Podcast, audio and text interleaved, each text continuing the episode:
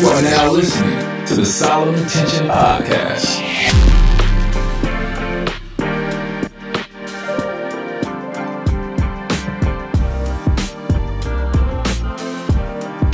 We deal with as millennials, uh, those of us that are either in leadership or you desire to be a leader or your staff, no matter what role you in, um, there's this conversation out there about how do we better, uh, how do we better uh, create uh, a workplace that's safe for all, uh, especially safe for millennials, uh, especially with this emergence of the great resignation. And so, because I know that so many of you guys are leading or working in the workforce, I thought that, that this would be a great guest to have with me. I have with me Ms. Sabrina Osso, the founder and CEO of OSSO Safe. Uh, and I'm excited to kind of get into get into some workplace type topics. So, Ms. Sabrina, how you doing today?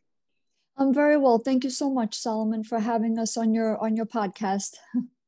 Absolutely, absolutely. So, tell us a little bit about about yourself. And uh, I know that you got a great organization that you founded that we'll get to in a minute. But tell us a little bit about you and your story.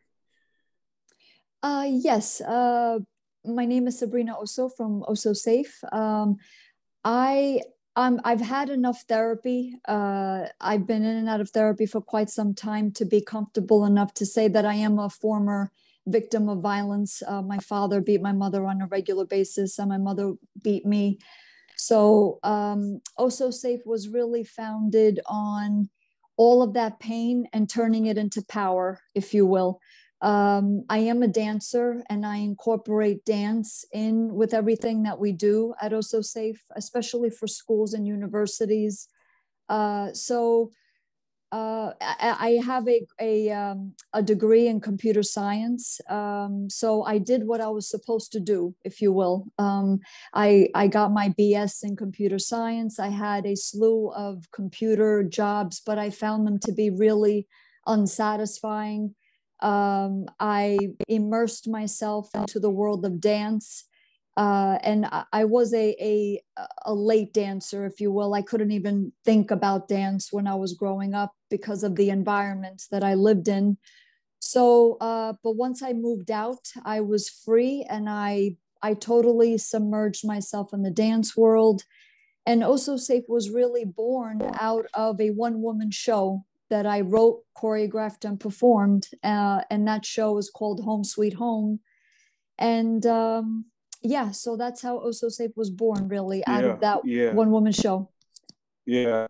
Yeah, and I think it's really unique that you say that OSSO Safe was birthed out of a place of pain for you uh, to a certain degree. And now uh, you've got amazing work. And so uh, the, the first thing I want to ask you is, you know, what a you know, that some of us are working from home remote, uh, full time or part time, or there's hybrid roles, or, uh, or you know, I know there's so many millennials that are just saying, you know, pandemic or not, just working in the office is just not to be. It's not where it is. There's no work life balance. Uh, from your space, what are some effective um, ways that millennials can work from home?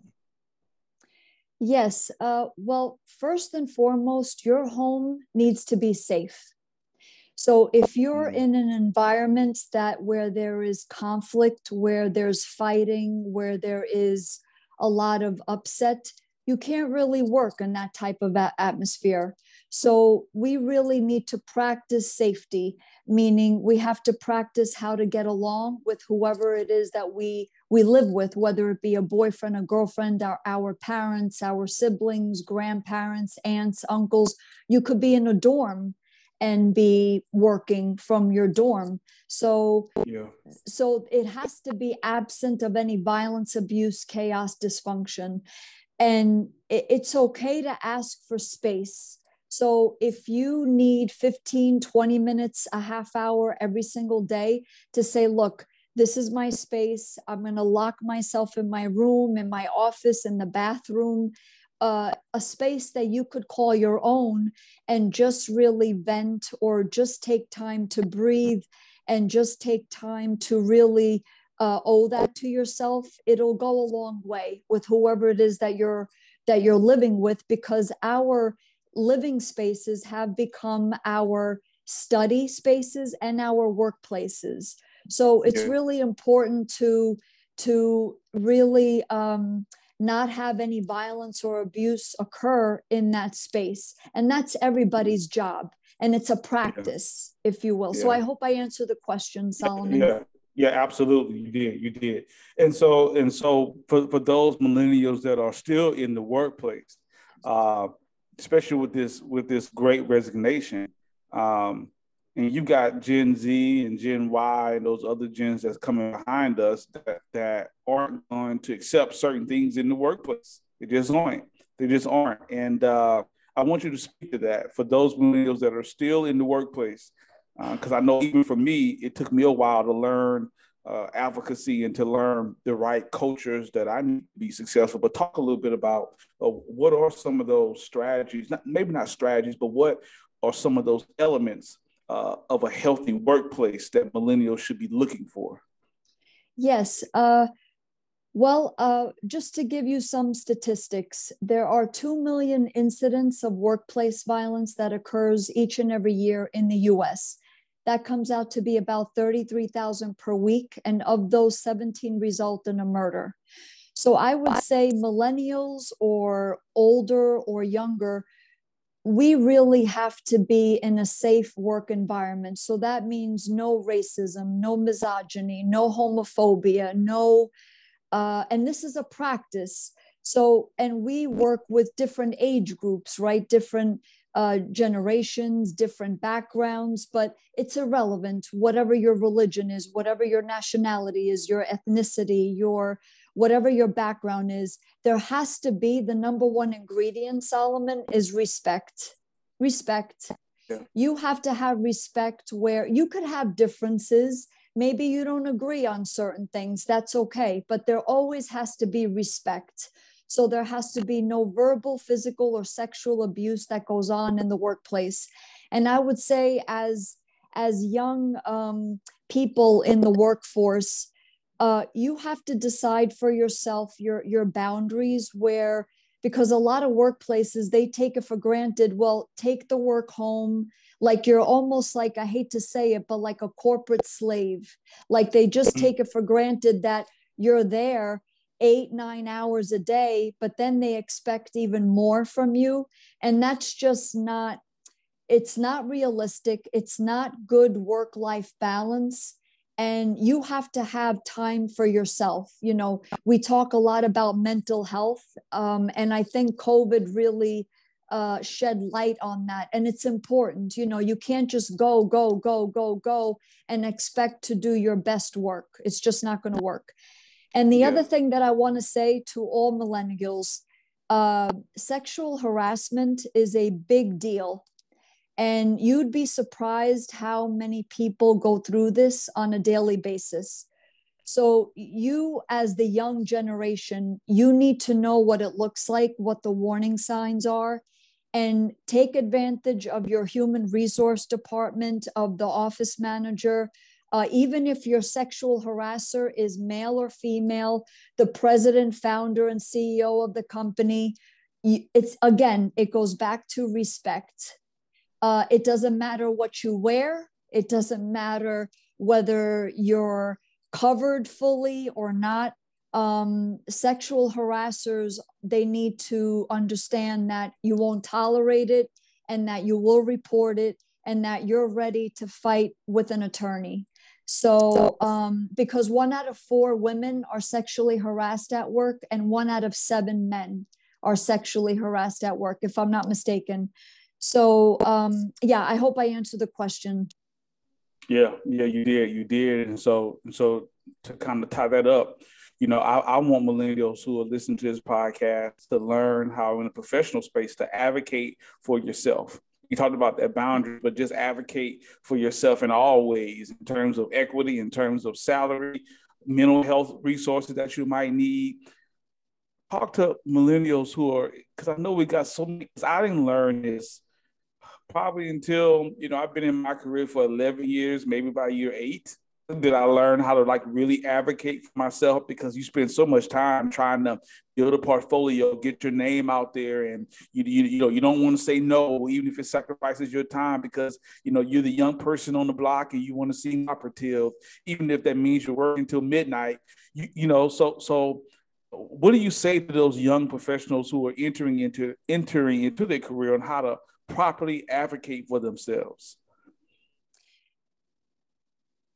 again it goes back to respect uh, if you feel like your space is threatened in any way male or female uh, document start documenting days times what happened maybe you're dealing with a bully in the workplace whether it be your supervisor whether it be your your boss like the founder and ceo of the company it could be a coworker and speak up immediately don't wait for some time to pass or, oh, I'll let it go. No, speak up, lay your own ground rules right from the beginning. Even if you're just, you know, 24 to 35 years old, you you have your space and you have the right to to to demand respect. And it doesn't matter if you're the new kid on the block uh, no one should be bullying you. You should want to go to work.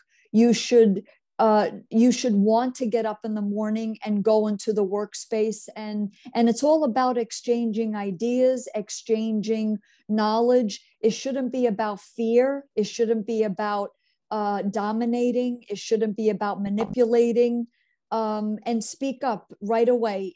And it is scary. I'm not going to tell you and your audience that it's not scary. It is scary. Work through that fear and report and document and and and and and this is a practice you know. Um, you could leave that job and go into another job and find the same problem. So you might as well really uh, hone those skills as far as standing up for yourself right from the beginning right from your first job ever uh, like i said yeah. document and and really um, strive for that work life balance you know uh, it's it's it's easy to kind of really just make it about work, work, work, work, and then you kind of lose yourself eh, really yeah. quickly. Yeah, yeah, in that. Yeah, that's good. That's good. So tell us a little bit about uh, your organization, your work, and, and, how can we connect with you, this upcoming programming that you might have. You know, because I think this was an intriguing conversation. Uh, so talk a little bit about that space. Sure. Um, well, we're not a nonprofit. We're not a charity. Uh, we are a bona fide company with products and services. Uh, we respect all of the nonprofits and charities that are in this space of home violence, uh, domestic violence. We prefer to say home violence, but uh, we separate ourselves in that we are on the preventative side. Uh, we don't wait for an episode of violence to occur. We do education with tenants, with landlords, with property owners, property managers, what constitutes abuse, what constitutes a good relationship. It goes back to respect again, uh, respect, positivity, empowerment, encouragement, freedom of choice. Um, so all of these components put together, and then the technology portion of it uh, where it it will uh, the technology the app that i have it will detect violent like movements and captures them in real time issuing alerts uh, so all of these components put together it's it's more on the preventative side versus waiting for an episode that happens either in at the home in the workplace or at school. Uh, so it's it's very avant-garde we like to say. It's very progressive. And um, and we think that you know safety is basic. You can't do anything else if you're not safe. You know if you don't have that feeling of safety then forget it you can't do anything uh, really yeah. you know if you think yeah. about it